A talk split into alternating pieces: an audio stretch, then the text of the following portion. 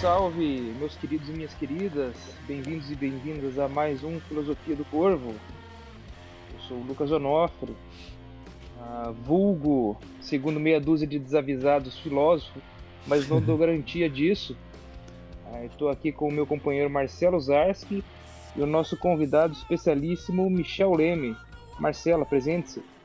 Bom, meu nome é Marcelo Zarski, é um prazer estar aqui mais uma vez com o Lucas. E você já me apresentou, né? Sempre. Bora lá. Estamos aqui com Michel. Bom, muito obrigado pela, pelo chamado. Sempre é muito bem-vindo. Porque trocar ideias é muito bom. E a gente falar, principalmente assim, gravando, né? É, é um grande aprendizado durante e depois, né? Porque a gente se ouve e vê como a gente está organizando as ideias, a gente vê os fios soltos que deixa pelo caminho e segue aprendendo, mas é, eu acho que é uma grande oportunidade de falar das coisas que estão urgentes para ser ditas. Exato. É isso aí. Exatamente, Michel. Cara, o... eu vou pedir para Marcelo e Michel, para não perder o costume aqui do Filosofia do Corvo, uhum. Uh, de onde veio a ideia do nosso tema? Nosso tema de hoje, vamos trocar uma ideia aqui sobre a relação entre arte e entretenimento. E de onde veio, gente? Sei que Marcelo me adiantou, veio de uma conversa de vocês. Uhum. Uh, uh, explique, só para explicar para a galera de onde veio, aí eu já lanço as minhas provocações para os senhores. Tá, a gente vai fazer isso depois da nossa vinheta. Importante.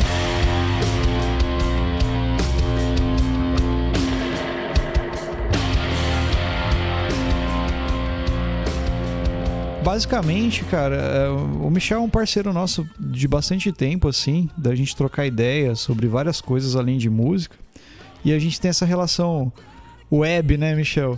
Que, de troca de ideia, de, de figurinhas assim. E ele sempre é um cara que eu vejo, pelo menos, um cara super antenado em tudo, né? E foi um, um post dele sobre uma citação do Coltrane sobre. É, a música dele, né? Que eu não lembro direito a citação agora, o Michel depois recapitula pra gente, mas ele falava alguma coisa que tinha essa relação de, do músico, vamos dizer assim, como o músico tá tocando é, o som dele mesmo, real, a arte dele, para tipo assim, e como que essa arte chega nas pessoas, assim, sabe? Ele não se importa se essa arte vai agradar ou não vai agradar, mas que ela vai chegar de alguma forma nas pessoas. E culminou que na mesma semana que eu vi esse post, eu fui num festival de rock aqui na cidade e tinha uma, algumas bandas autorais tocando o som deles, a arte deles lá. E a galera meio que ouvi comentários assim de, porra, mas os caras só toca isso aí, toca algo conhecido, toca cover, sabe? Aí eu falei, porra, os caras estão lá tocando o som deles, né? Aí eu achei, eu joguei essa ideia pro Michel, ele falou, pô, vamos aí, né? Vamos conversar sobre isso e mais algumas questões que era legal. Foi mais ou menos isso, né, Michel? É, a citação do Coltrane, acho que é de um perfil que tem no, no Instagram que chama. É, vou soletrar aqui, acho que ele põe underline N, N de navio I T C H. Uhum. É, que ele, ele, põe várias uh, citações legais de, de, de é, pessoas que lidam com várias artes, né? Uhum. Fotógrafos, pintores, é, cineastas e músicos, né? Musicistas. É, aí a citação do Coltrane, o que, me chamou a atenção foi a questão é, dele tirar a, a importância toda de entender a, a arte. E porque a questão é, é sentir, né? A, a, eu, eu, por exemplo, não faço música para músico. Acho que esse termo, inclusive, é um termo nefasto, nojento, feito para acabar com a música criativa, entendeu? Para vir com aquele papo de, ah, popularize o que você toca, faz uma coisa mais popular para as pessoas entenderem. Não, eu quero que se foda. Uhum. Eu quero, eu preciso atender a urgência do meu ser. Isso não quer dizer ego, isso não quer dizer tocar para provar nada, provar que eu sou rápido, provar que eu conheço, provar que eu como as pessoas falam, ah, eu, eu tenho a linguagem do jazz, sabe essa estupidez? Não, cara, é, é uma urgência de existir. Uhum. Então, eu percebo isso no que o Coltrane fala. Obviamente, é como as pessoas fazem com os textos por aí, né? Cada um traduz é, no, no, no, quadradinho da sua própria estupidez, né? Uhum. Mas o, o, que eu percebo, o que o Coltrane diz é, é uma liberação, de fato. Se você faz arte, não se preocupe se as pessoas estão entendendo ou não. Vai fundo. É, acho que esse foi o grande recado. Uhum. Então, ah, entrando aqui já na pegada do, do nosso querido Filosofia do Corvo, vou lançar algumas provocações aqui para nós. É, e como é praxe, né, em, em, discussões assim mais filosóficas, evidentemente que é uma discussão filosófica totalmente descontraída, a nossa, sem nenhum tipo de pretensão acadêmica.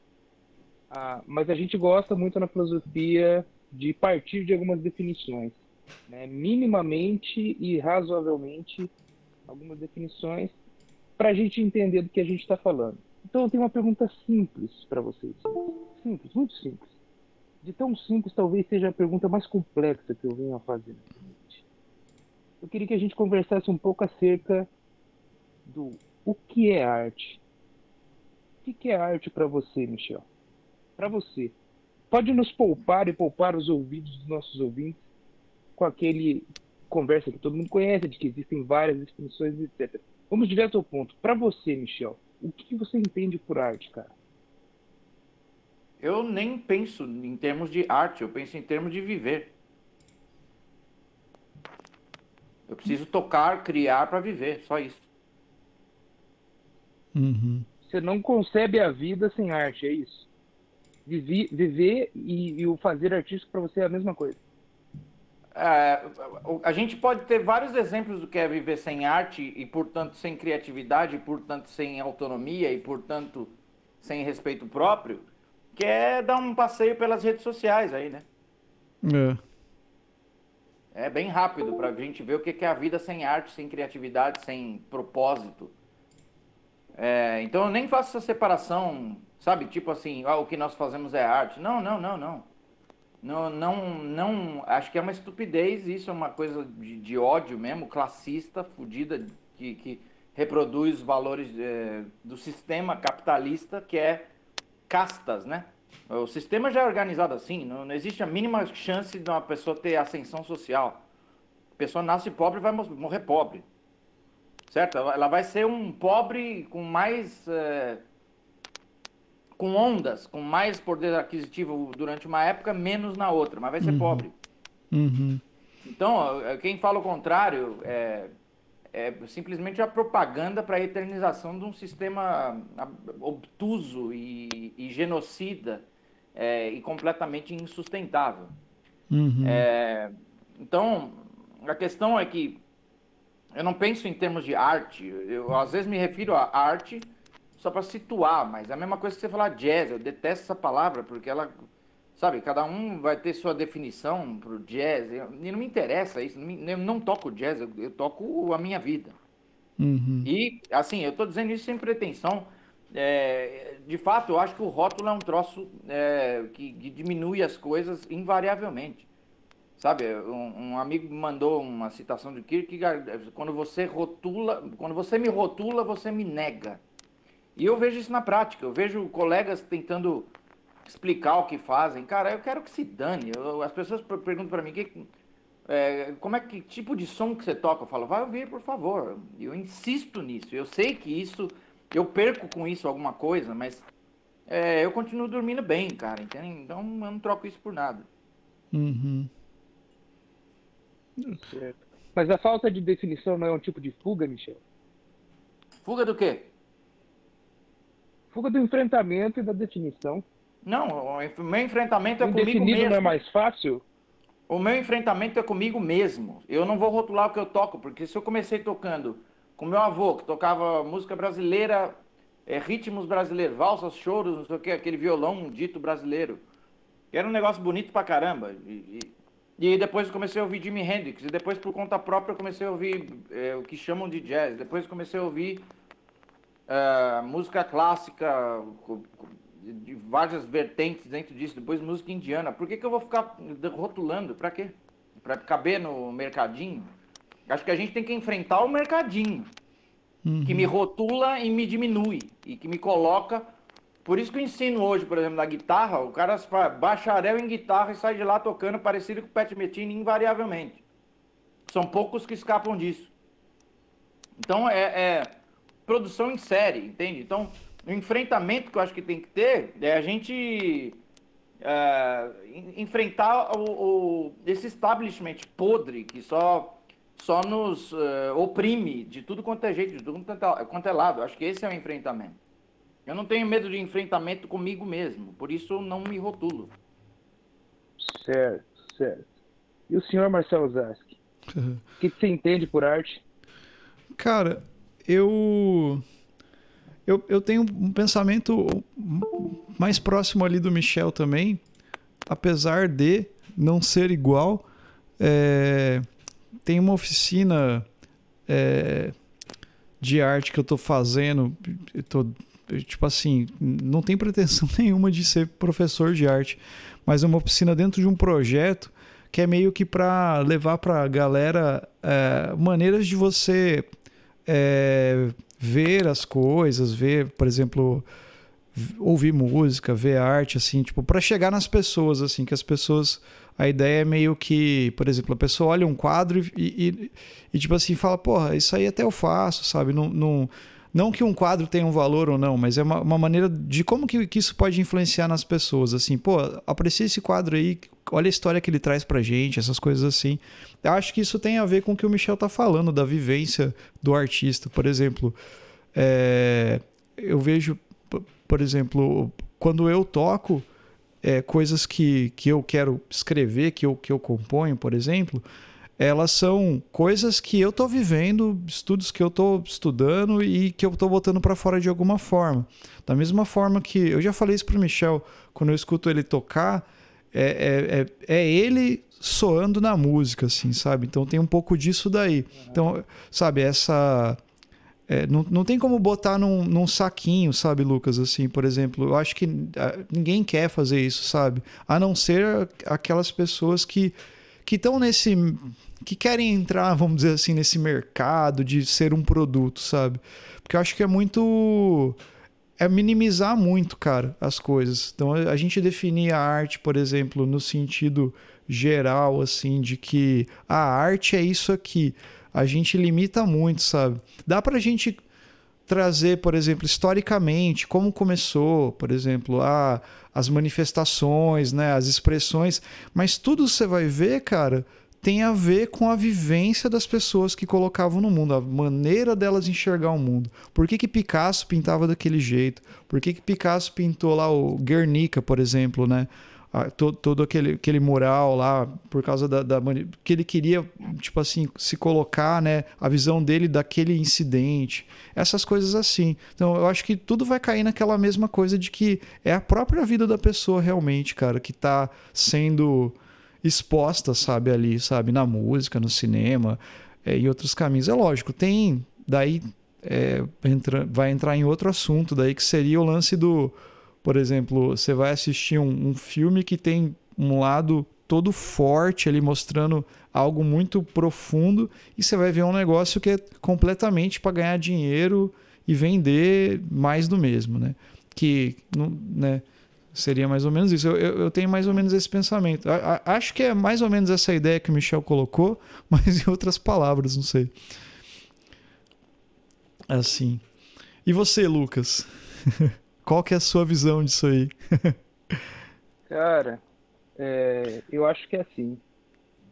A partir do momento que a gente coloca uma discussão ah, acerca de arte, ou, por exemplo, a relação que ela vai estabelecer com o entretenimento, com o entretenimento especificamente com o mercado de entretenimento, ah, e como você falou, às vezes você tem um determinado tipo de filme que traz uma questão de vivência, que traz uma questão de, de visão de mundo, que traz uma questão reflexiva, ah, ou no, pegando o que o Michel falou, ah, seja uma música, um filme, uma poesia, uma obra plástica que traga uma crítica, um status quo, etc ah, e de certa forma você vai fazer uma contraposição ou você vai fazer de fato um enfrentamento, você vai colocar frente a frente ah, evidentemente você não vai ter uma, uma definição estanque, fis, é, fixa, engessada do que seja arte, etc. Ah, mas algumas noções pré-elaboradas, elas sempre existem, por mais que elas sejam negadas. Então, ah, as pessoas sempre têm entendimento do que seja arte, por mais que elas ah, neguem a definição. Porque ao mesmo tempo que a, a, a definição de alguma coisa fecha essa coisa, no sentido de que deixa ela restrita, a algo indefinido é algo que não faz sentido. O indefinido não faz sentido. O indefinido ele não pode ser apreendido, né? Então, algumas noções de arte eu gosto sempre de carregar comigo, porque eu acho que você pode fazer arte de qualquer coisa. Eu acho que você pode fazer arte de qualquer coisa. Mas eu não acho que qualquer coisa seja arte. Né? Eu acho que é justamente uma pseudo-democratização do conceito de arte que permite você considerar qualquer coisa arte, uh, inclusive coisas que uh, só estão aí para fazer a manutenção de poder, para fazer a manutenção de discurso, para fazer a manutenção de narrativas completamente destrutivas uh, ou então que servem para deixar na inércia. Né? Então você tem algumas noções acerca do, do, da construção artística da compreensão de arte, por exemplo, quando você diz a arte é um processo, né, e ela deve ser entendida como um processo criativo, ah, isso já é uma noção, inclusive uma noção bastante interessante do que é arte. Né? Uhum. Né? Nós inconscientemente carregamos algumas noções acerca das coisas. E uma definição, só para não deixar vago, uma definição que eu gosto muito de arte ah, é uma definição bastante antiga e bastante geral. Então, por, por mais que seja uma noção e ela esteja assim dando um norte para a coisa, não é um norte que restringe demais, não é um, um, norte que encaixota, né? Mas é sempre um, um, norte no sentido de uma orientação. Platão vai estabelecer arte como poiesis, né?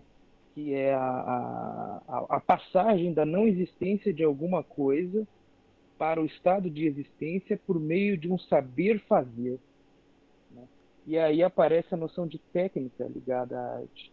Né? Uhum. Evidentemente que a arte não se restringe à técnica. Você tem, às vezes, guitarristas que conseguem dar um milhão de notas por segundo. Né? Talvez isso não tenha cor nenhuma, isso não tenha nada. Enfim, uma definição que eu gosto bastante é essa, da arte como um saber fazer que traz a, algo do estado da não existência para a existência. Né? Uhum. Ah, e como vocês veem, então, né, a, a, essa, essa relação entre essa arte enquanto vivência, essa arte enquanto processo, essa arte enquanto a expressão fundamental do ser, como vocês acham que isso se relaciona com o entretenimento? Talvez vocês possam partir a divagações de vocês acerca, da, da seguinte colocação existe arte que não entretenha? Ou existe arte, ou não existe arte que não entretenha, mas existe uma arte que tão somente entretém? Como que a arte se relaciona com o entretenimento em geral você? Podemos começar com o Michel de novo. Vai lá. Eu travei aqui na câmera. tá nada não. É, eu sinto uma preocupação geral com entretenimento, sabe? É, Vamos falar de arte, mas vamos sempre dar um beijinho do entretenimento, pôr ele para dormir, falar que a gente ama ele. É, o entretenimento, ele como uma ferramenta, como você citou aí, Lucas, não sei se para isso, mas vou aproveitar e direcionar uhum. para onde eu quero direcionar, usando um, talvez um conceito parecido. É, é uma manu... o entretenimento é totalmente uma manutenção de poder na sociedade de hoje. É, então, é, a, primeiro que tem a monocultura, né? É uma pessoa só por vez que vai ser o rei ou rainha daquela temporada. É, então, é um negócio completamente que reproduz como é o sistema mesmo, né?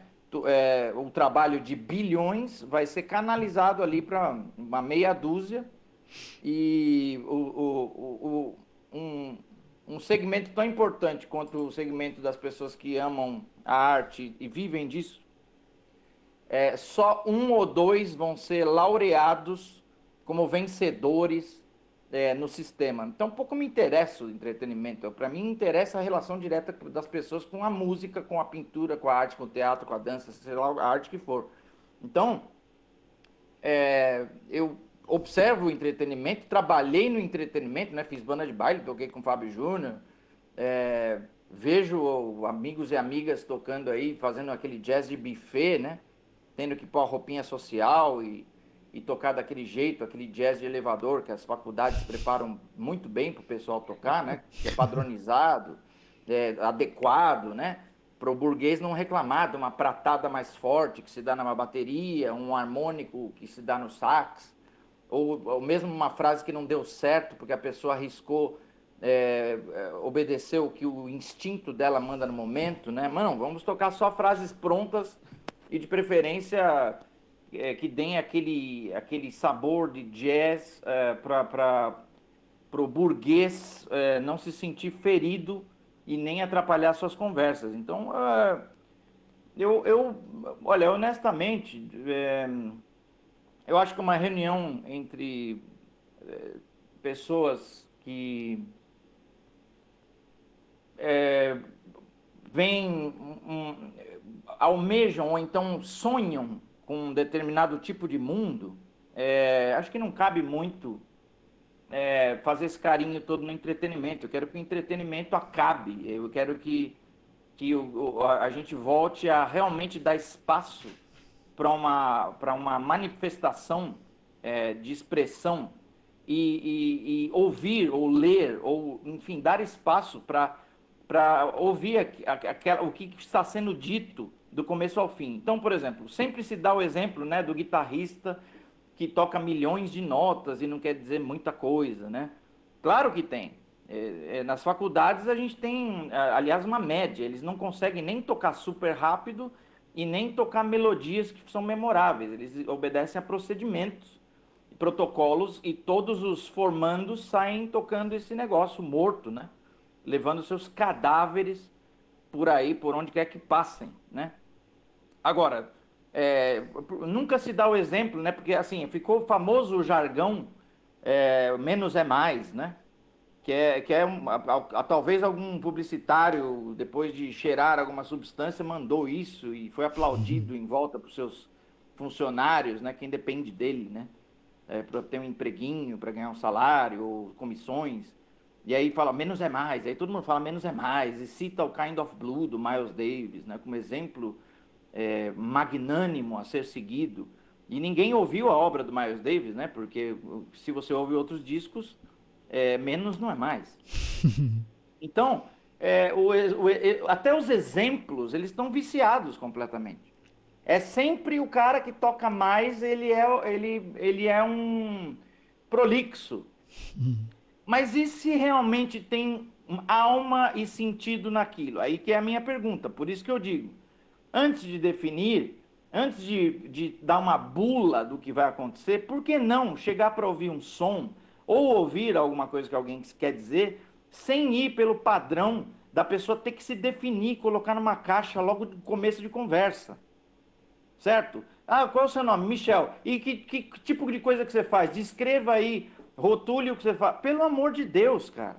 Ou pelo amor da luz, ou pelo amor de, de seja lá quem vocês quiserem, mas é, eu não, não, não, na boa, eu não estou é, aberto a, a alimentar a mediocridade e, e, assim engrossar as fileiras do entretenimento e da, dos jargões do lugar comum todo. É, é, por que, que as pessoas não estão ouvindo a música?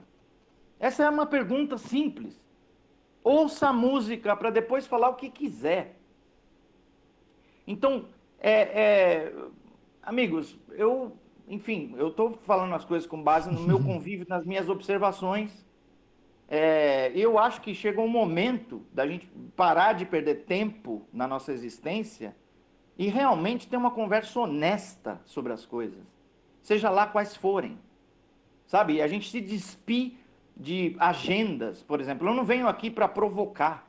Eu, eu venho aqui para ouvir, aprender e chega na minha vez de falar, eu vou falar o que eu sinto que eu tenho que falar. Eu não tenho uma agenda prévia. Entende? Eu posso ter observações, posso ter muita coisa a dizer, mas eu não venho com uma intenção de, de cutucar alguém ou, ou de concordar ou de discordar. Eu quero ouvir e reagir com a maior honestidade possível. Entende? Então, é, infelizmente, a gente está infestado de paradigmas, de protocolos, procedimentos e padronizações, né? Clique aí no vídeo, dê um joinha, é, é, siga a gente, aperta o sininho para receber as notificações. Uhum. Porra! Sério mesmo? Então, de boas, eu não vou dar um beijinho para o entretenimento, do, o entretenimento dormir hoje à noite. Eu acho que o entretenimento deve ser questionado, no mínimo. E eu acho que as pessoas que lidam com arte precisam ser. Ah, primeiro, elas mesmas precisam parar de querer ser legitimadas por quem está acima na cadeia alimentar podre do sistema. Né? Então, eu escrevi até hoje esse negócio. Por favor, classe musical, vamos parar de querer ser legitimados pelo burguês, pelo dono da escola, pelo dono do bar, pelo Grammy, pelo mercado, pelo Estado. Sabe, é, chega, vamos, vamos, vamos falar entre nós com honestidade e, e, e, e acho que a honestidade que a gente tem ao lidar com o que a gente ama fazer é uma coisa que começa a invadir qualquer âmbito da nossa vida. Então, fica aqui a minha reflexão, o meu convite. Eu acho. Eu acho... Senhor Marcelo É, não, é, eu ia dizer mais ou menos isso. Eu, eu tenho uma birra com isso aí há bastante tempo, cara. De, de ter que tocar coisas. Isso aí o quê? Com entretenimento, sabe? De ter que tocar coisa. Que eu vejo entretenimento como uma, uma parada assim. Eu preciso. Imagina, por exemplo, uma, uma analogia. Você é um, um. Tipo, um bobo da corte que tem que entreter um bando de tipo de pessoas que você não quer estar tá ali, sabe? Tipo, mais ou menos isso. Então eu fico pensando, eu tenho essa, essa birra desde quando eu, quando eu tinha que tocar, por exemplo, ah, eu tinha que tirar um repertório para poder tocar é, um, num som de um barzinho.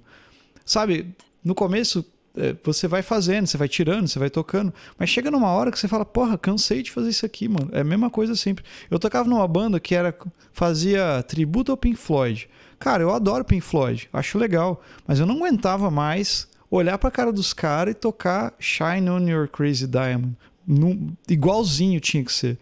Tipo assim, era legal de tocar, mas cara, sabe quando você tava ali tocando, a galera, tipo, que tava te assistindo, tipo, gostava, mas, pô, não era real, entendeu? Não era o que eu queria estar tá fazendo. Então eu sempre tive essa birra de que, pô, eu quero tocar o que eu quero. Aí eu tinha uma banda de rock que a gente tocava cover, a gente começou a compor e a gente botava uns, umas coisas no meio para tocar, de repente. Aí eu falei pra galera, falei, ah, mano, não aguento mais tocar aqui, os caras pagam mal pra caralho. Eu vou. Vamos fazer só nosso som. Nem que a gente não toque em lugar nenhum. A gente toca no estúdio da escola ali, toca na rua. E foi, sabe, tanto que eu parei de fazer isso. Ultimamente eu tenho feito trabalho lá com os meninos lá com com, com a banda de soul lá. Mas eu já falei pra galera, eu falei, ó, eu tô exclusivamente nisso aqui porque eu preciso juntar uma grana. E, e, tipo, por mais que rola improvisação, rola aquilo ali, é legal, é gostoso de tocar, mas, mano, não é o que eu quero fazer, sabe? Eu quero tocar outra, minhas coisas, cara. Eu quero tocar as coisas que estão na minha cabeça. Então eu tenho essa birra de, de ter que tocar para agradar alguém. Eu me sinto um músico de casamento, cara. Que você vai lá, é contratado para tocar lá o que a noiva, o noivo quer, ganhar teu dinheirinho ali. E, tipo, é foda, cara. É, infelizmente, você tem que fazer às vezes, faz muito tempo que eu não faço, mas eu tenho essa birra, sabe? Eu acho chato. E a mesma coisa que o Barça, o Barça é um batera que toca comigo há bastante tempo, Michel. A gente grava junto e é. tal. E ele, a gente, pô, faz mais de 10 anos que a gente se conhece, a gente é amigo, a gente toca junto. Ele é professor de filosofia também. E ele tem essa, essa vibe, cara. Ele não toca mais outras coisas, cara. Ele só toca as músicas autorais com a gente, que a gente toca. E a gente tem um pro projeto de improvisação livre, aquele projeto com o Goya lá também, sabe? O Amish. Então é que ele falou assim: ah, mano, não vou tocar o cara pode me pagar um cachê bom lá, alguma coisa assim, cara. Não, não é o que eu quero fazer. O cara tem que falar para mim, não, faz assim, ó. Eu já mando ele tomar no cu e já sai fora. Porque não é o que ele quer fazer, entendeu? Então eu tô mais ou menos nesse mesmo pensamento. Daí eu penso isso, o, o, o Lucas, mais ou menos esse, esse caminho. Eu acho assim, cara, que a partir do momento que, que você tem que fazer algo, pensando em música, né, no, no caso, né, nesse sentido, para agradar alguém, cara, eu acho que perde o sentido, sabe? Tipo assim, eu vou chegar para você, você escreve, né? E vou falar, mano, escreve um texto aí para mim e você vai, tipo, sobre tal coisa, você vai escrever tudo que você tem para pôr para fora e tal, assim, e eu falar, ah, não, cara, não gostei, quero que você faça diferente isso daqui. Então, por que, que eu pedi para você escrever, então, se eu, se se eu não, não queria o que você escreve? Então, sabe, ou, ou eu tô te pagando para você fazer o que eu quero, sabe? Tipo, é meio que esse sentido, sabe? Eu tenho mais ou menos essa, esse pensamento quanto a, ao entretenimento, sabe, assim. As próprias bandas de jazz, assim, do, lá do começo, cara, os músicos é, foram percebendo isso, né, na, quando foram se afastando das big bands, né? Saíam das big bands e iam, que foi quando surgiu o, o bebop lá, que os caras se reuniam para tocar nas jam session, fazer o som que eles queriam fazer mesmo, que daí meio que que essa onda foi indo para um outro caminho, né, cara? Que as grandes big bands pô, são legais pra caramba, é legal de ouvir e tal, mas era uma parada é, pra galera dançar era outra onda, né? Tipo, era, é, tem essa, essa, essa estrutura até virar outra coisa, né? Assim, até virar o. Se você pegar, por exemplo, o som do, do, do, dos caras que tocavam lá nas big bands no começo, lá do Count Bass, por exemplo, e, e depois indo pra frente, vai virando outra coisa. Vai virando, tipo, lá nos anos 80, 90, o, o som instrumental ali vai virando outra outra coisa que não tem, assim, tá, tem raiz lá, mas já, já não é aquilo lá, já não é para as pessoas dançarem mais, sabe? Tipo, essa, essa relação, sabe? É mais ou menos o que eu, que eu tento pensar. Não sei se vocês pensam da assim, acho que ninguém pensa igual, né? Mas não sei se vocês têm essa partilham dessa dessa opinião também. Como que é para vocês? eu, eu, eu acho que de certa forma sim, sabe? É, eu penso o seguinte, é, a, a, palavra entretenimento na língua portuguesa ela pode significar tanto envolvimento quanto distração. Uhum. Eu acho isso muito interessante. Essa ambivalência na, na, no significado da palavra, eu acho muito interessante. Porque, na minha opinião, não existe arte que não entretenha. Toda arte entretém. Então, uhum. a, a questão é: existe uma arte que envolve um saber fazer, não só um saber fazer, nisso que Marcelo está falando, um saber fazer, um ter condições de fazer, um querer fazer. Que é o Marcelo compõe, o Michel compõe, o Michel toca pra caramba, o Marcelo toca pra caramba, não sei quem toca pra caramba. Ah, então, gente, eu quero que vocês façam uma música assim, assim, assim, assado, olha só, assim, assim, assado, que tenha uma parte assim, assim, quer dizer, tem certeza que eu eu tenho certeza que eu quero que o Marcelo componha uma música. Tenho certeza que eu quero que o Michel toque. Porque assim, eu tô, eu, eu tô determinando o que vocês têm que fazer. Né? Ah, então, ah, existe um, um, uma arte que entretém, mas ela é uma arte que se compreende como um processo de criação artística. Uma arte que se, ah, se constitui, inclusive, num processo não, não ah, não engessado, mas um processo contínuo, né? um processo de criação contínua, um processo de crescimento contínuo, uh, e que justamente ao se manifestar dessa forma, envolve uh, o espectador, seja lendo uma poesia, seja ouvindo uma música, apreciando um quadro, uh, que seja, mas ele vai criar esse, esse contato, ele vai criar esse vínculo entre, seja entre artista e público, ou seja entre obra e espectador, mas é criado um vínculo, né? Esse vínculo cria esse tipo de envolvimento.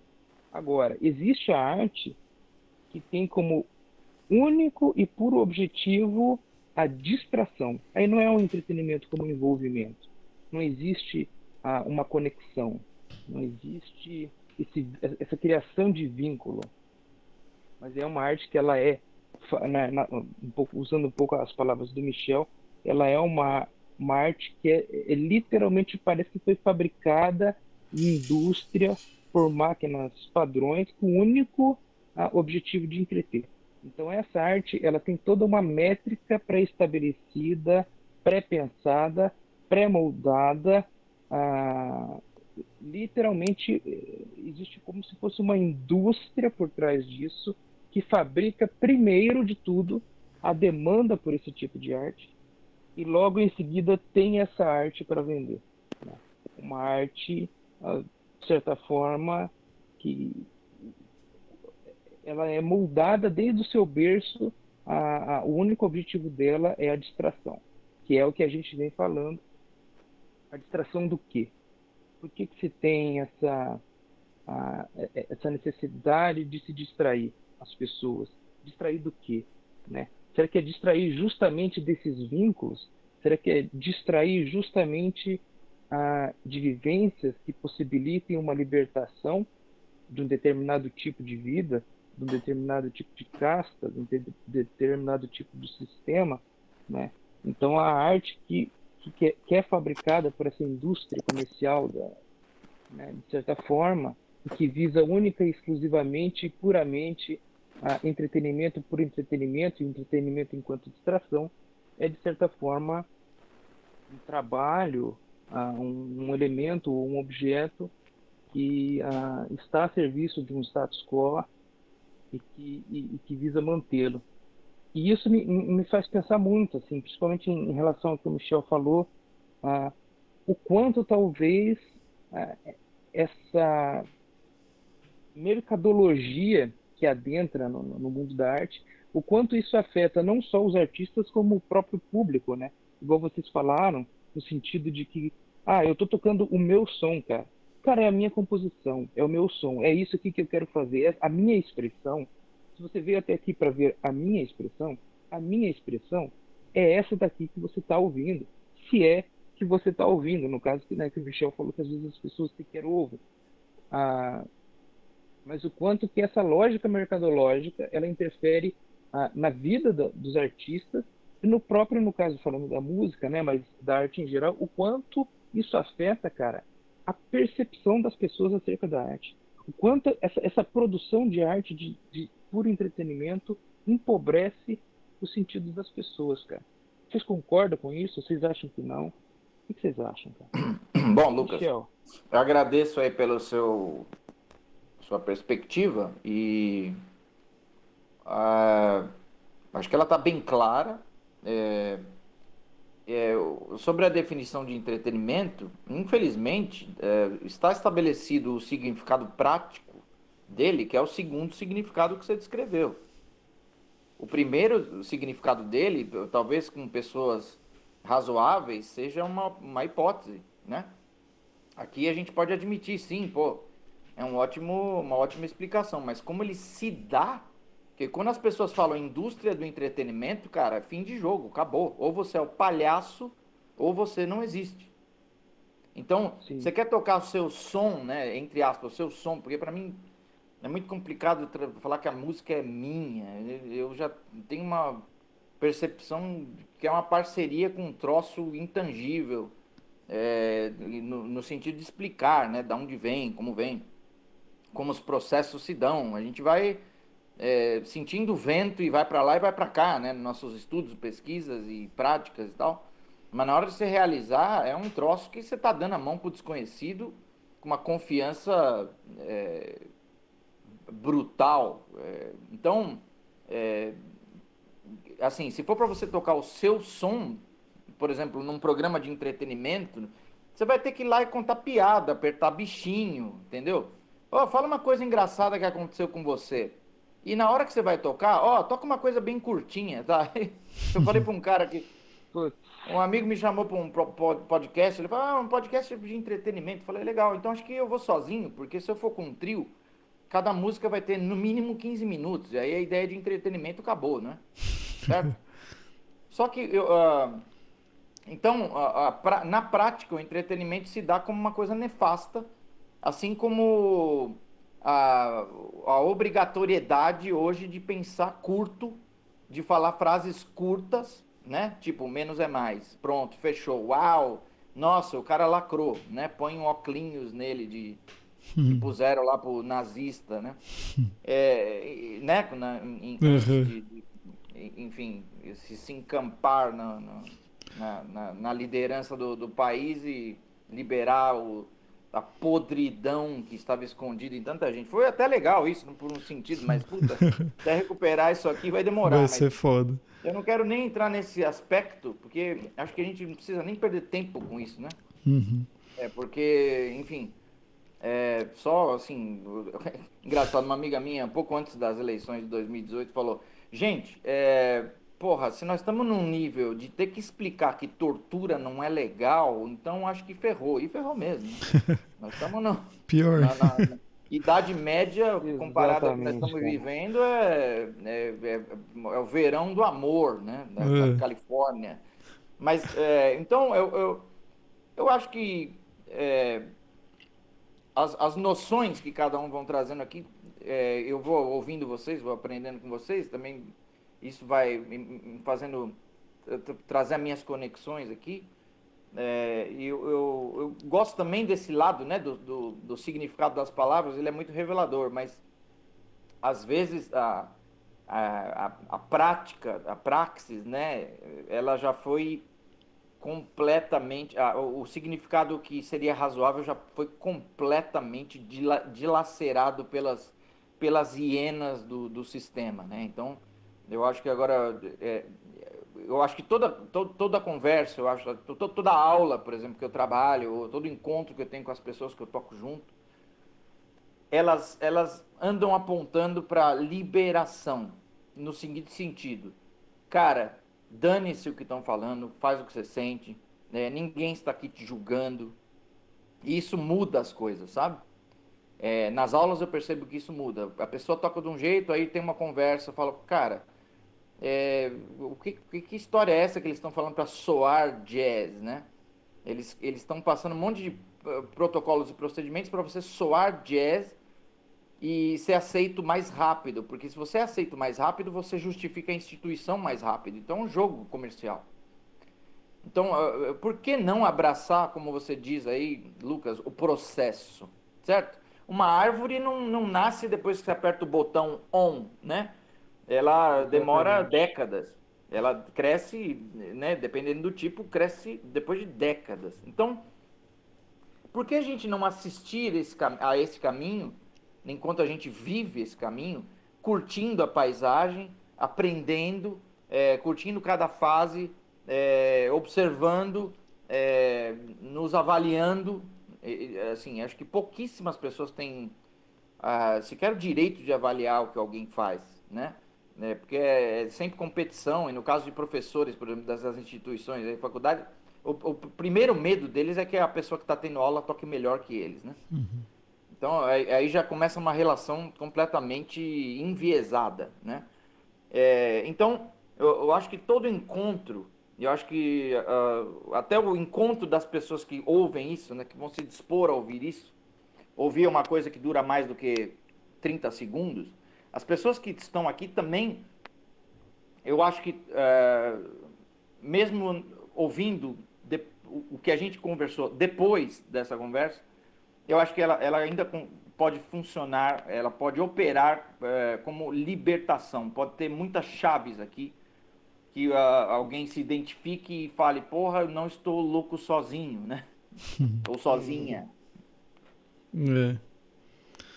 Eu acho total também, cara, esse lance da que você jogou ali que é, esse tipo de, de arte, de, de entretenimento é, faz com que as pessoas sejam cada vez mais é, mais é, vão perdendo mais a noção da realidade, vamos dizer assim. Tipo, a gente já vive numa a gente já vive num, numa realidade totalmente viajada, cara.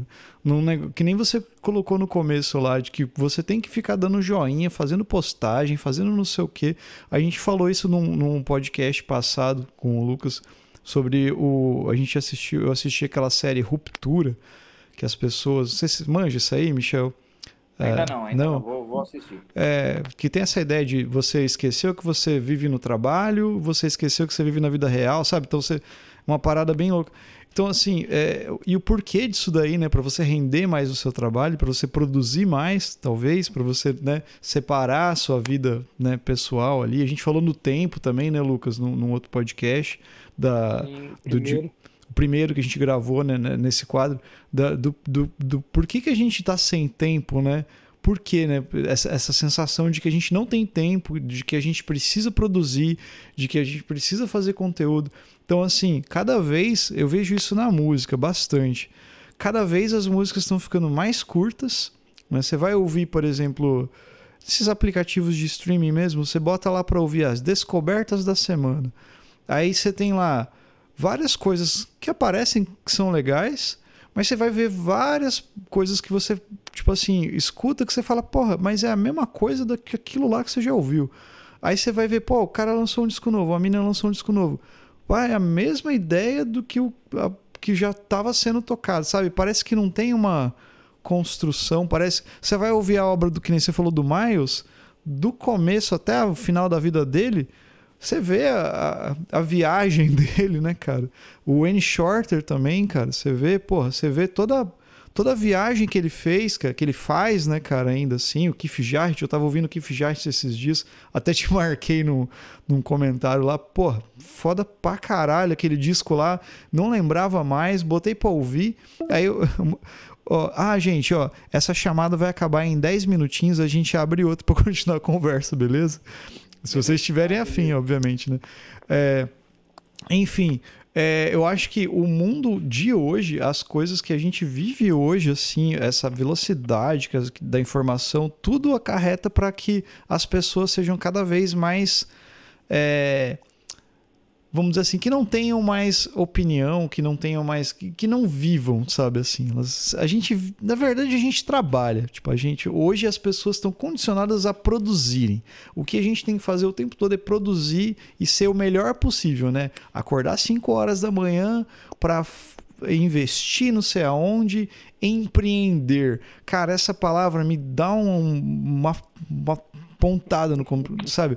Em- seja empreendedor. Aí o cara entrou a pandemia, um filho da mãe de um cara que tá no, no- na presidência, tipo, fala que, que, que, que isso não é nada, parará. Aí vai o tiozinho lá que perdeu o emprego e começou a vender espetinho na rua para sobreviver. E chega alguém e fala: Olha lá, tá vendo? O cara tá empreendendo. Mano, o cara tá sobrevivendo, mano. É outra, né? É outra coisa, cara. Então, assim, eu acho que cada vez mais é, e a gente tá caminhando para isso. Tomara que, de alguma forma, isso pare, sabe, mude. E, e a arte é uma coisa que poderia ajudar nesse sentido. O problema é que tem todo esse mercado, né? O, o Michel usa muito a palavra Deus mercado, né? Tem esse entre aspas o Deus mercado ali que você tem que fazer algo, produzir a sua arte dessa forma, porque é assim que vai dar certo. Esses dias eu vi um comentário, esses vidinhos de feed de, de Instagram assim, e a pessoa fazendo, tipo, vendendo um curso, cara, tipo assim, de que você vai melhorar a sua. melhore sua técnica em uma semana, que não sei o quê. Sabe aquela, aquela coisa de, de vendedor de, de, de antigamente que tinha os vendedores de Barça aqui nas portas da casa?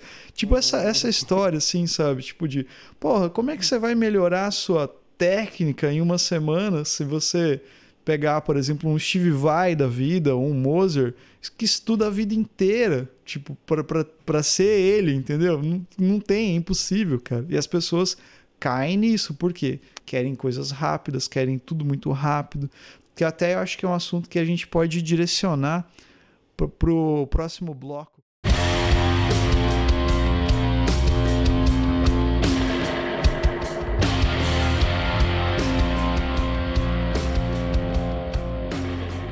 Tava falando. De volta. Aí. Eu tava falando lá então o, que a gente tá condicionado a, a fazer é, música, a fazer arte de uma forma, né? A gente tá sendo educado a isso, né? E será que isso isso não é de um tempo para cá ou foi, não sei? Será que é, hoje, né, tanto nas escolas de música, faculdades de música, até na escola formal, a educação nesse sentido, não, não jogando no colo da educação nem nada, mas assim, será que, que todo esse processo de, de educação está sendo condicionado por causa desse tipo de mundo que a gente está vivendo? Ou já é uma. Porque assim, eu vejo na educação formal, né? Você vê outdoors na cidade de colégios grandes e famosos com as pessoas que passaram nos vestibulares e qual curso passou. Não sei se isso tem, se tem em São Paulo também, Michel. Às vezes aqui Não. os caras colocam outdoor Tipo, fulano de colégio tal, tantos aprovados, medicina, não sei o quê, tarará, tarará. Então, tipo assim, qual que é o sentido da escola, então, né? Tipo, é aprovar para o vestibular, sabe? Então, né, perde o sentido. Eu acho que trazendo isso para uma escola de música, uma...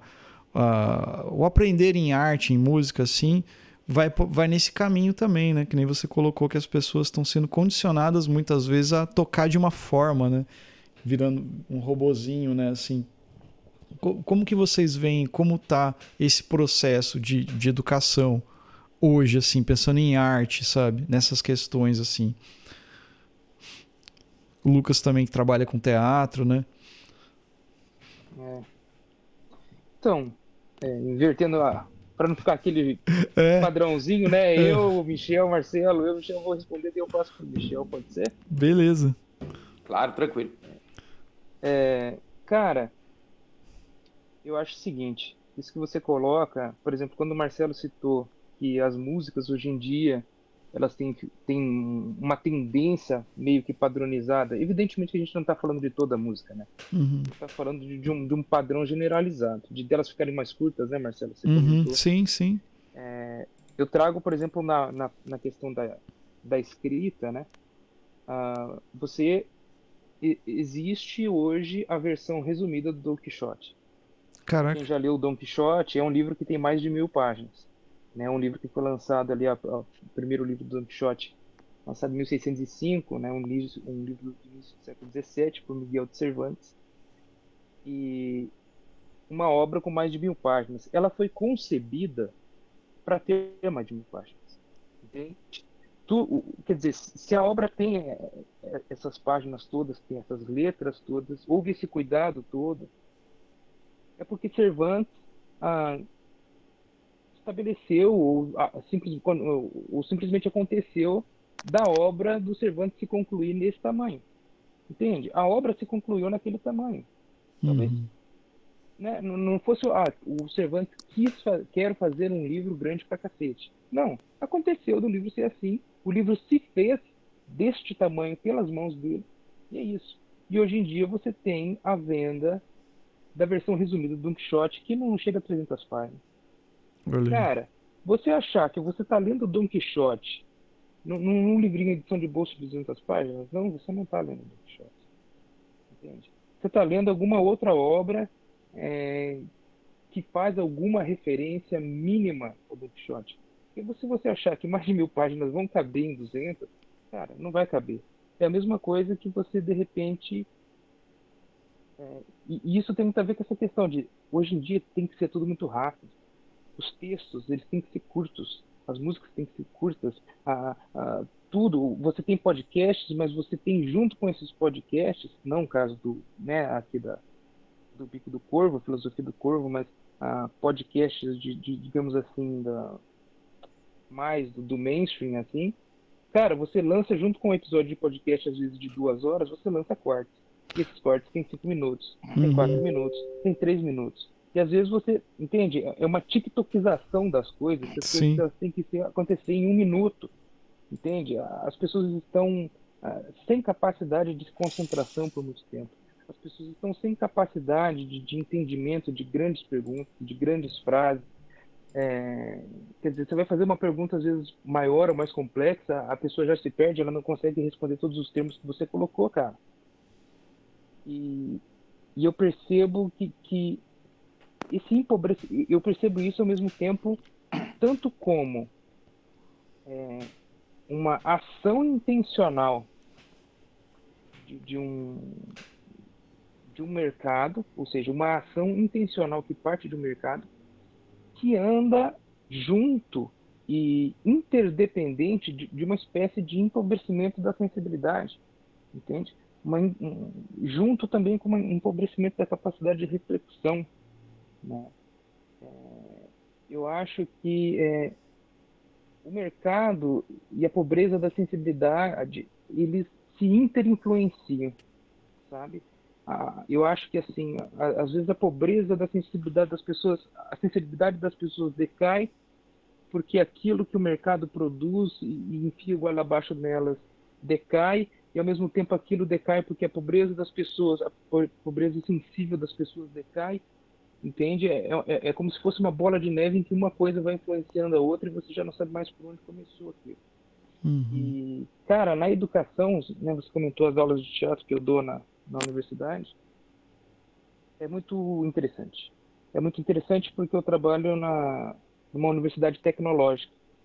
Né? Essa palavra que você falou, empreendedorismo e inovação, são os dois grandes conceitos uhum. ah, dessa universidade.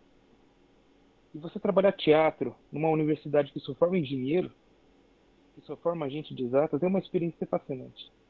Porque você.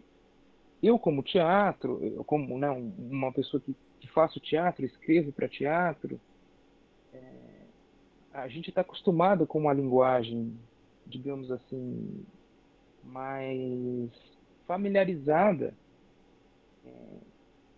da, de uma expressão artística talvez mais abstrata, entende? E às vezes a gente encontra ah, uma certa dificuldade, por exemplo, na formação de público, cara. De convencer aquela galera que ia assistir uma peça de teatro que está acontecendo lá no anfiteatro, ou ir, por exemplo, assistir o som de um quarteto que está tocando lá no anfiteatro, você convencer que isso, cara, faz parte da formação do cara, é difícil, cara não é fácil. Talvez para mim seja óbvio. Não sei se para você, Marcelo, e para você, Michel, seja óbvio. Mas para mim é óbvio que toda a, a, a, formação humanística como um todo, e não pensando ela só no, na, na, formação de um peão de fábrica, você pensando que ali você está formando um ser humano, cara, essa formação, para ser completa, ela precisa contemplar as mais variadas linguagens das vivências humanas. Entende?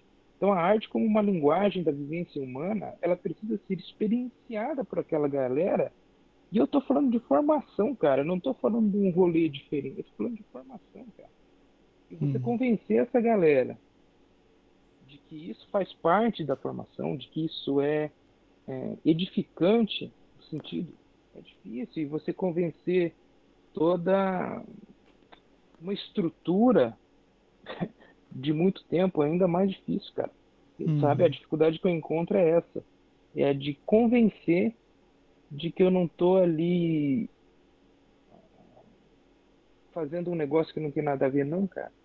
A, a, a vivência artística, para mim, ela é uma vivência fundamental na formação de qualquer ser humano, independente de profissão, independente do que ela vai fazer da vida dele, entendeu?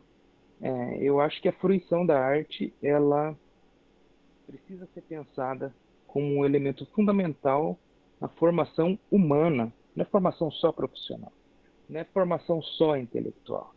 Né? Eu acho que o ser humano precisa fluir a arte para ser um ser humano, para aprender a ser um ser humano. Uhum. E tenho tido dificuldade, cara, de, de encontrar pessoas que pensem assim, cara. O que você acha, Michel? Diga lá, cara. Eu concordo totalmente. E eu, eu observo o ensino em geral como uma, uma um moedor de carne para exaurir as pessoas desde tenra idade, certo? É, a minha filha, a gente colocou ela numa pré-escola aqui no bairro que a gente mora e logo é, veio uma questão de uma rifa. Ela devia ter, sei lá, quatro anos uma rifa quem vendesse mais uh, números ia para um tal de um passeio e vinha um bilhete junto. Nós estamos fazendo isso para incentivar a criança a, a competir. Eu tirei absolutamente na hora a minha filha de lá. A minha esposa foi conversar com os caras e, e a cara deles, conforme ela descreve, é como se ela tivesse descido de uma nave hexagonal é, em volta de luzes que nunca foram vistas e assim é, não teve nenhuma argumentação da outra parte. Hum. Então, ah, isso que você está falando, Lucas, é, está estabelecido né, essa ausência total de autonomia, criatividade e, e inclusive, é, aprender a se relacionar e, e, construir coletivamente foi absolutamente destruído na educação. Então, as pessoas é, é, estão na escola para passar de ano para chegar no vestibular, para ter um emprego e não morrer de fome, né? É o grande objetivo. É, a gente sabe que tem um lado legítimo isso, né? A gente precisa trabalhar para viver. Uhum. Mas é, tem um lado completamente perverso nisso, que é você tirar completamente é, qualquer poética e qualquer criativ... criatividade mesmo, porque a pessoa criativa ela vai questionar o sistema, porra, é a primeira coisa que ela vai fazer. Ela vai falar, por que, que eu tenho que fazer assim? Uhum. Né? Então chega na faculdade lá de, de, de música, bacharelado em guitarra, é, e aí o cara que perguntar assim, por que, que eu tenho que tocar essa folhinha de variações da escala bebop? Por que, que eu tenho que fazer esse exercício de articulações que você está me, me, falando? É, por que, por que, que eu tenho que ler o Real Book se as harmonias estão basicamente todas têm problema, algum problema? Por que, que você não ouve cinco versões dessa merda e me apresenta três harmonias que você percebeu lá? O cara que fala isso, ou a menina que fala isso na faculdade, será perseguido até o final. E perseguida. Então, é, enquanto houver essa, esse ajoelhar-se diante do império e o ensino aqui é o ensino, ensino baseado no ensino militar americano, é, as pessoas nem vão perceber o porquê a sociedade é tão imbecil assim. E aguardem então a próxima versão do Don Quixote, em que ele será um dono de academia de crossfit que ameaça todos os vizinhos que reclamarem do barulho dele, ameaçar de morte, e aí ele ser um grande vencedor no final, porque ele conseguiu é, comprar um Renault 2016 e, e ter férias todo ano na praia. né? Esse é o novo Don Quixote. Vocês não lembram do, do do filme do, sobre o Sherlock Holmes, que é com, com, o cara que faz o. que é um puta ator, que faz o Homem de Ferro. O Robert e, Downey o, Jr.? Exato, o Sherlock, Sherlock Holmes versão uhum. é, porrada. Sim. Eu lembro. Músculos. Uhum. Porrada. Então é isso. Uhum. É, é, esse é o papel do entretenimento, certo? É, se, se eu fizesse o jogo, poderia ser que eu, que eu tivesse é, vamos, vamos fazer uma coisa hipotética, que podia ser que eu tivesse alguma facilidade material a mais, que eu duvido. Porque provavelmente ia estar doente, ia ter, ia ter desistido da música faz 15 anos. Entende? Uhum. Então, não fazer o jogo é observar, sentir e avaliar, conversar, trocar ideias pra cacete. Eu ando conversando com muita gente, principalmente gente mais nova que eu, mulheres, uh, rapazes. Mano, é brutal o que está acontecendo. Todas as pessoas que frequentaram a faculdade de música têm reclamações gravíssimas. Quando não é, é assédio moral, é um assédio, assédio ah, de xingar e humilhar na frente de todo mundo, é um assédio moral que a pessoa só percebe depois de uns cinco anos. Então, é, é, há um, um requinte né, de, da, do covarde dele se esconder atrás de um personagem mas ele vai se revelar, cara. Eu tô vendo isso direto. E, e eu, eu, infelizmente, eu sou uma das poucas pessoas que está falando, questionando frontalmente esse tal Jazz Education, que é baseado na matriz né, de Boston e reproduzida pior, eles conseguem piorar aqui. É, e todo mundo só fala em transcrição e leitura para um tipo de música que você pegar. Cara, é muito ridículo isso se você pegar todos os vídeos dos artistas que eles falam lá dentro, ninguém tá lendo. Uhum. Ninguém está com uma partitura na frente, porra. Só nas raríssimas sessões quando eles tocam com alguma orquestra. No resto, tá todo mundo tocando de cor. Então é uma estupidez. E ela é uma estupidez. É, é, é isso sim, né? É, é divulgado nos outdoors aqui. Sabe? A estupidez desse ensino e os pais estão fazendo uma pressão, a molecada está fazendo a faculdade para ter o papel, sai de lá destruída, repetindo para mim, não tenho mais tesão de tocar. E, e, cara, ninguém tá vendo isso. Porque, óbvio, os pais, se eles pudessem, eles fariam parte de uma nova marcha contra a guitarra elétrica, né? Uhum. Lógico, é um bando de fascista, com, com a, raríssimas exceções. O discurso fascista, racista, xenófobo, misógino. Essa é a família brasileira. Uhum. Então, cara, qual é o futuro possível? O futuro possível é a gente achar brechas no meio dessa podridão e é, fazer a música, é, assistir a música se fazer, como o Lucas bem trouxe esse termo, a música se faz. Enquanto falam de controle, de você dominar, tem um podcast engraçadíssimo aí de um guitarrista, não vou citar nomes aqui porque uhum. não quero mexer com, com os, os fanáticos religiosos, né, fãs de algum americano imbecil, mas tem um podcast de um cara que é muito engraçado, que ele que uh, o Santana vai dar uma entrevista e o Santana menciona alguma coisa do ego, talvez a única coisa do ego seja a energia e tal. Aí o cara pega carona e fala: "Oh, realmente foi interessante você falar do ego, porque eh, como você vai estar tá, se apresentando e dominar a sala?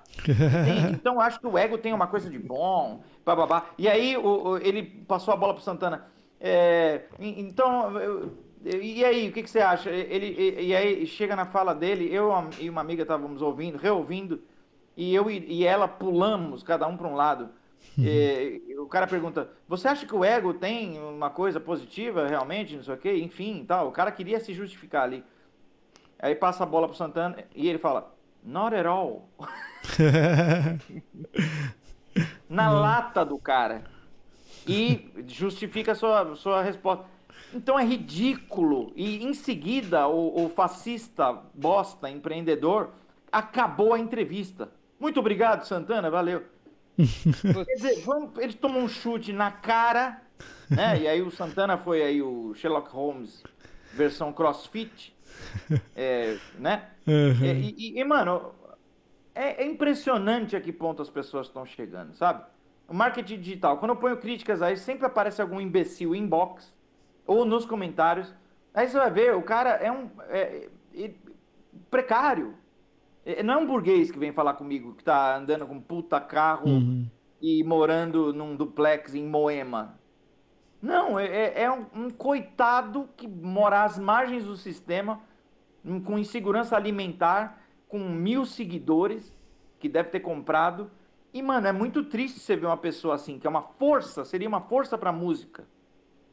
Ele trazer a força dele ou dela mas não, ele se alia ao medo de perder, né? Que é essa cultura do loser.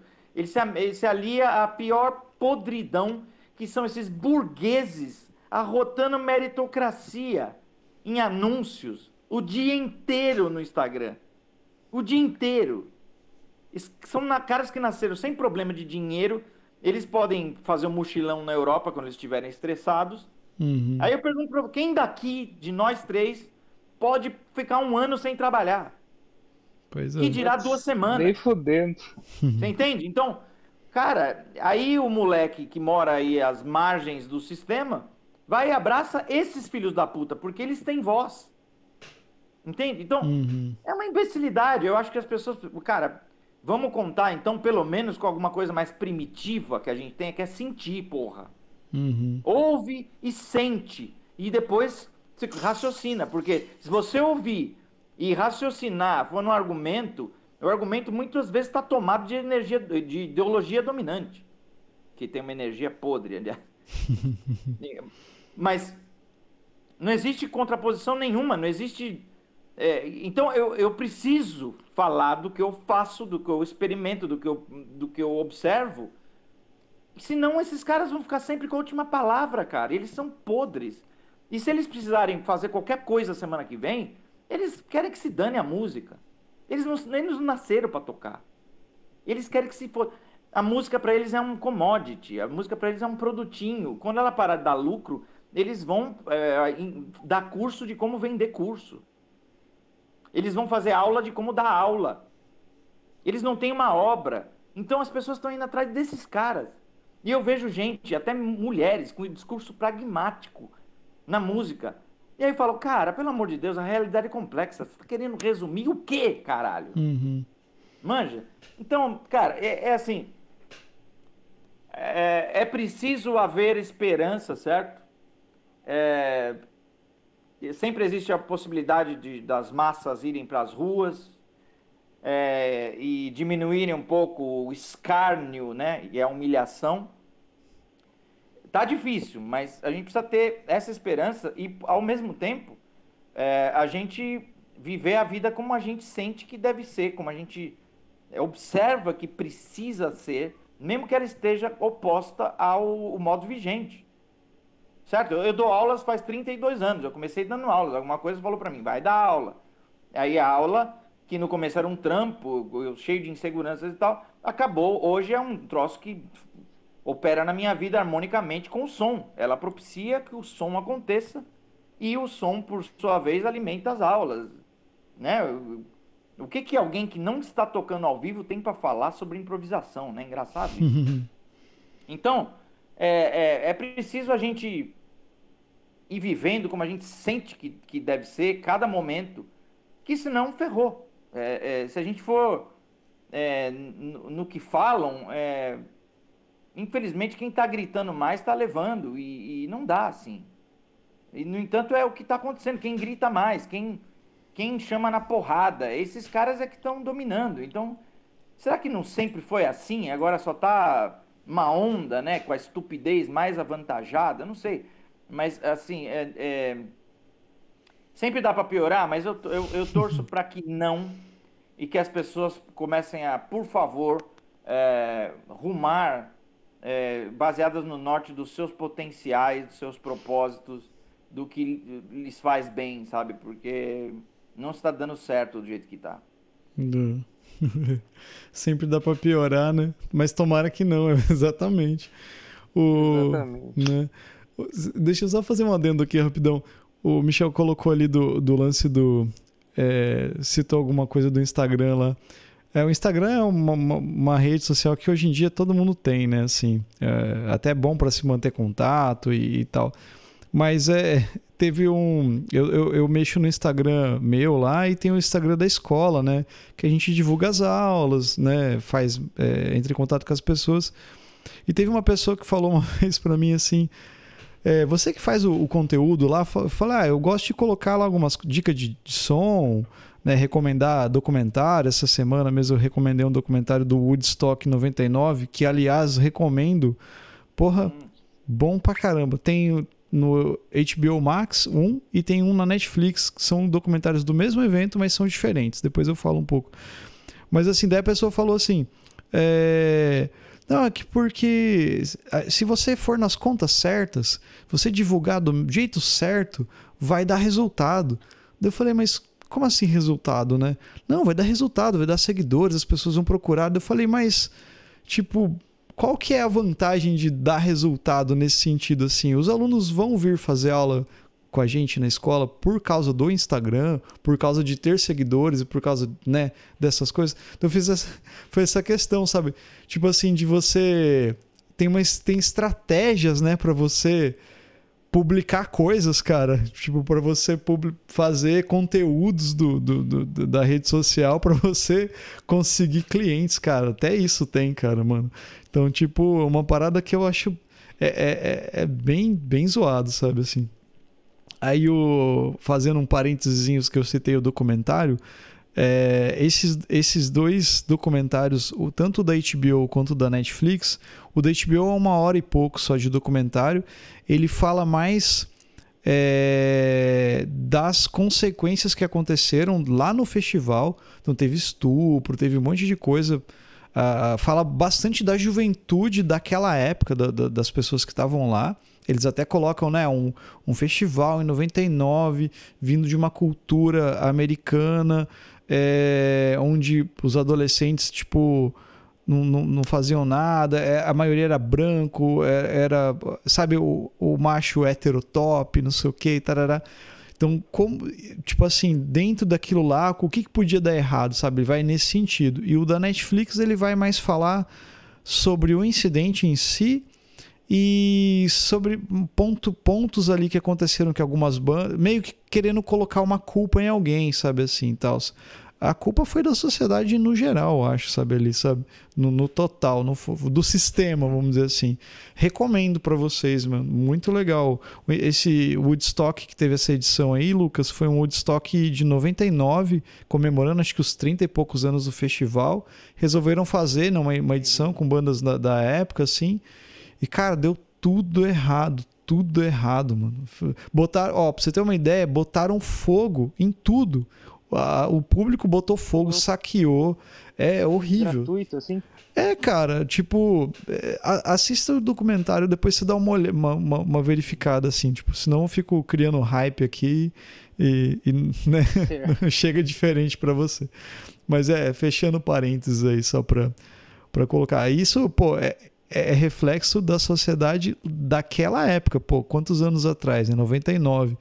E a gente vê hoje coisas muito parecidas acontecendo, né, cara? Linchação, é, a molecada, não só a molecada, mas é, tipo assim, deram voz para fascistas, né? Como o Michel falou, alguém deu voz para essas pessoas toscas, né? Alguém representou essas pessoas, cara. Hoje, né? Em 2022, né? Que a gente tá e, e é foda, né? Tomara que que a esperança não deixa a gente depressivo. né? Pois é, é. Análise... Não nos esque... Não pode falar, Michel. A análise que algumas pessoas estão fazendo é que, enfim, vai sempre ter uma onda um pouco mais progressista e vem uh, o fascismo e destrói qualquer destrói assim dá aquela no fígado de qualquer progressismo é, então o cenário é é, é realmente difícil, porque nós estamos indo mais para um para o conto da Aya, uhum. Admirável Mundo Novo, 1984, do que para uma sociedade é, em que alguma inteligência e sabedoria tenha valor. É, inteligente é só o genocida mesmo, né? Ele que tem um grande plano para a família uhum. dele é, acumular um dinheiro que, que nunca vai sequer saber como gastar. Uhum. Então, se alguém defende o sistema assim, eu acho que está com grandes problemas e é, a gente vê isso até na nossa classe mesmo, que é um negócio assim desanimador total. É, e eu acho assim que não, não é uma questão de bandeira isso ou aquilo, é uma questão de, de horizonte de vida, né? De, de que, o que você sonha, né? Que mundo você sonha? Uhum. Né? Sonha com um mundo que todo trabalho de, de bilhões de pessoas escravas vai enriquecer um, aqueles que vão ser, exibir seus prêmios, né? É, em cima desse sangue todo, dessa destruição toda. Você quer uma sociedade onde é, exista uma equanimidade, uma liberdade é, proporcionar responsabilidade, é, onde haja espaço, comida é, e, e, tudo que seria o, o mínimo normal, né? Então, uhum. É, infelizmente, cada, cada evento desses aí, como uma eleição, por exemplo, é, vai trazendo uma polarização que é perigosíssima, mas ao mesmo tempo vai mostrando é, que tipo de mundo é, cada pessoa quer, né? Uhum. Vai ficando. Seja lá a desculpa que for, né? é, de cada um, vai mostrando realmente que tem gente que. É aquele perfil que foi pedir a ditadura militar mesmo, né, uhum. cara? Infelizmente existe isso aí. Antes isso aí era, era rechaçado. Por exemplo, o Jô Soares é um cara que foi uma força nisso. Uhum. Algum, tinha alguma força em algumas pessoas, mesmo no, na mídia fascista, entreguista, podre e, e que é couraça né, de, de, de, oligarquias, ainda tinha alguma força. Agora não tem nada. Uhum. Os próprios jornalistas são os seres mais asquerosos e abomináveis, com raríssimas exceções, com mídias alternativas. Uhum. Né? Agora, o cara tá na TV, cara. E o pior é que todo mundo tá se informando lá ainda, né? Uhum. Então é, quais são as perspectivas? Então, nós vemos de exceções. Eu sempre falei isso aí, quando comecei a dar entrevistas, eu sempre falo isso. E, e, tem sido assim, cara. Na música, nas relações, a gente vive de exceções, cara. É, é impressionante isso. É, uhum. Todo mundo é escroto até que prove o contrário. É uma pena que seja assim, mas é um jeito da gente se preservar. Uhum. É você realmente olhar para a vida desse jeito. É uma merda isso, né? É, total. Fala, Lucas. É... Ah, né, tentando fazer não um encerramento do assunto, de forma alguma, não um encerramento do, do triálogo também, de forma uhum. alguma, com essa tentativa de triálogo tentando já conduzir para um final deste episódio. É... E, né, faz, fazendo uma, uma, uma, retomada. De fato, eu acho que uma, uma questão um pouco, tanto talvez um pouco compartilhada por nós três, é que o cenário atual em relação a, ao estado humano em geral como um todo, mas a, especificamente do nosso tema, né, em relação à arte, entretenimento, uh, o quanto o mercado interfere nisso tudo e etc. Empobrecimento né, de sensibilidade. De fato, eu, o, o cenário não vejo como um cenário animador. E, para ser sincero com vocês, é, e essa também não é uma opinião fixa, eu posso de repente amanhã mudar de ideia mas hoje, sinceramente, eu vejo que a capacidade de sensibilidade do ser humano, a capacidade de reflexão do ser humano e a consciência e a clareza de pensamento, a clareza de conceitos do ser humano, ela já está fazendo uma curva em declínio. Sinceramente, hoje, como eu disse, pode ser que amanhã novos fatos aconteçam e eu mude de ideia. Isso não tem nenhum problema, o problema seria eu continuar com a mesma opinião, apesar de novos fatos. Mas hoje eu penso sinceramente que os indivíduos mais aptos, como a teoria da evolução nos, nos estabelece, os mais aptos sobrevivem. E eu acho que cada vez mais os mais aptos são os que sentem menos, os que refletem menos e os que têm menos clareza acerca de si mesmos e do mundo em que vivem. Então eu acho que está melhor adaptado ao mundo quem sente menos e quem pensa menos. É... E vocês, senhores, vocês têm um, uma visão mais esperançosa que a minha ou não? Michel, suas últimas palavras e aí, o que, que você me, me diz disso, cara? É, uma vez um, um amigo falou, pô, você é muito pessimista. Eu falei, calma. Se você me pede para eu falar minhas impressões do que eu estou vendo no mundo, Eu estou te dando uma tradução através da minha ótica.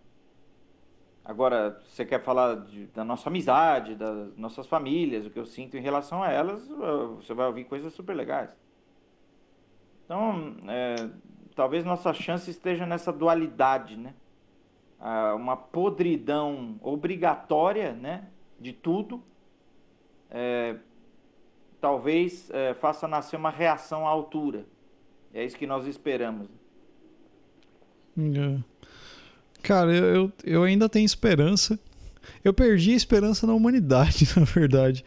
Eu falei isso no começo da pandemia. Quando eu falei, será que as pessoas vão parar e se pensar mais umas nas outras, pensar porque você, pô, foi quase dois anos de ficar dentro de casa, né? Praticamente. Muita gente mudou a vida de muita gente. E não, cara, e tá a mesma coisa. Tipo assim, tipo, nesse sentido, para mim a humanidade já, tipo assim, não vai mudar, sabe assim? Para mudar, eu acho que teria que mudar, é, tinha, sei lá, tinha que explodir tudo e começar tudo de novo, talvez, às vezes. É, mas é, eu acho que o que faz diferença são esse tipo de conversa, esse, pessoas que, que fazem o trabalho ali, tipo formiguinha que a gente fala ali, que tá que não para, sabe? Que não desiste de fazer as coisas. Porque a gente se mantém vivo, entendeu? Tipo assim, nesse sentido. Não que isso vai mudar, né? Isso pode ser que, sei lá, que nem o Michel colocou ali, às vezes alguém tá ouvindo isso aqui, pô, que legal, né? Eh, toca alguém, mas assim, no sentido de se questionar e sei lá. Mas pelo menos a gente, né, tipo, que, que que precisa estar tá fazendo isso, se mantém vivo. Eu vejo muito disso.